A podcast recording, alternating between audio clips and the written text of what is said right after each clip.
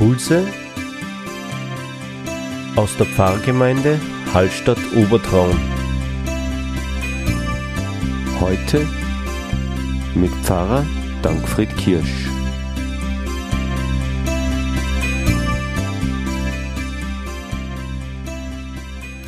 Ich begrüße euch herzlich zu unseren Impulsen. Wir wollen jetzt eine neue Impulsreihe starten und zwar geht es um die Offenbarung oder auch das griechische Wort dafür ist Apokalypse.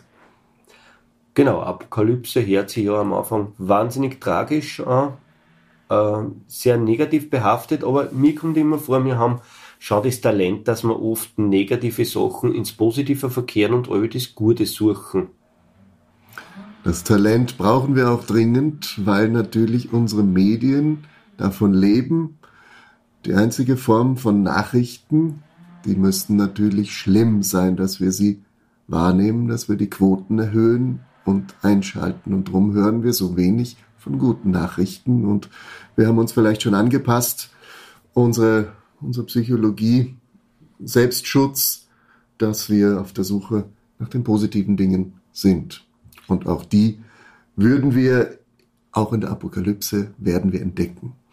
Genau, Apokalypse nicht zu verwechseln mit Weltuntergang oder nicht gleichzusetzen. Was sagst du?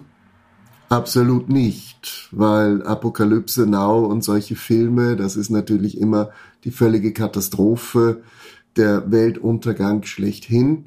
Aber wenn man mal schaut, wo kommt denn der Begriff eigentlich her?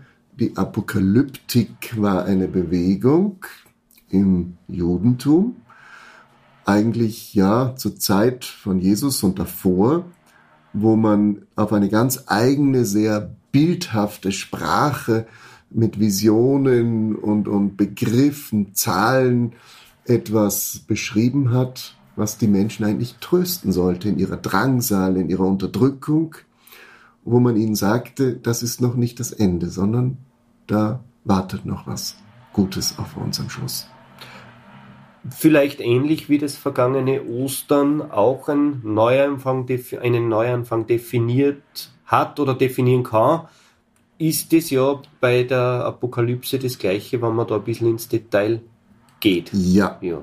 absolut. Also auch wenn ich jetzt direkt schaue, in der Bibel haben wir das Buch, die Offenbarung des Johannes am Schluss, das letzte Buch. Äh, das ist auch eine bewusste Anordnung. Dort geht es natürlich ganz und gar nicht darum, die Welt geht unter und dann ist Schluss, sondern hier ist das Ziel erreicht.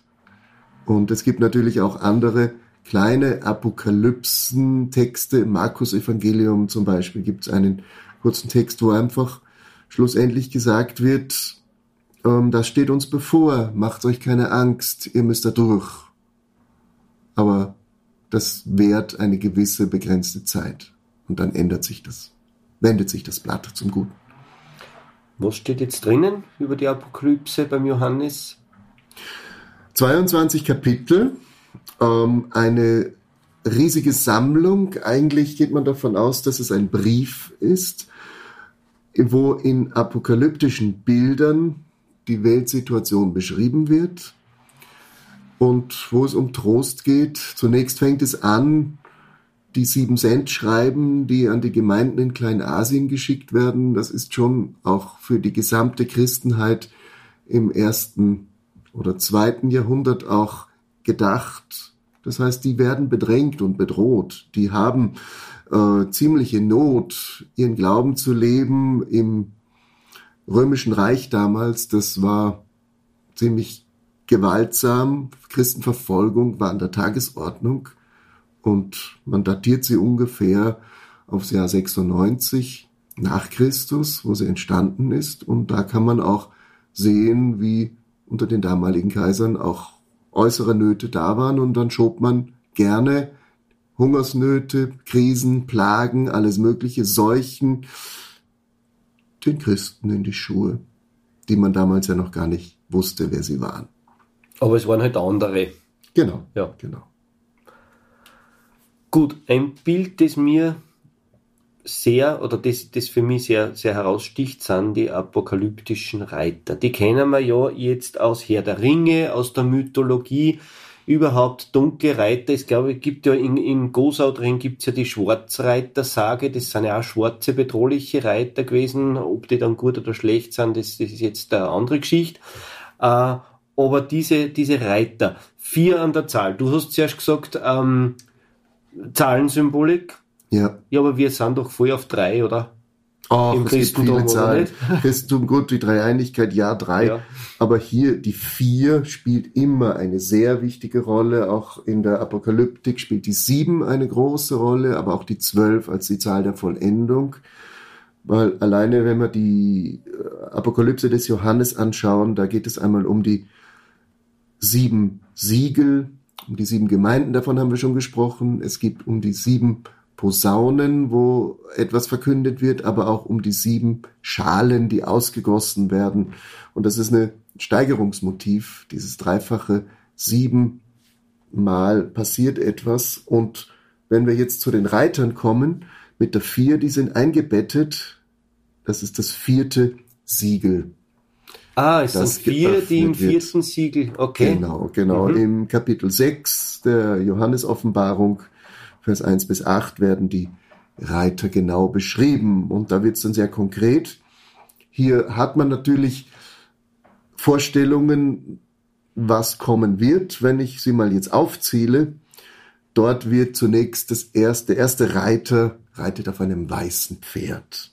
Er ist ein Symbol für einen siegreichen Krieger. Das heißt, der den Frieden verkündigt, wir haben gesiegt und alles ist anscheinend jetzt bestens in Butter. Das ist das, was wir auch erleben. Es wird uns verkündet. Ihr braucht sich keine Angst machen, der Sieg ist unser. Aber das ist nur der erste Reiter. Der zweite Reiter kommt, der ist rot, blutrot.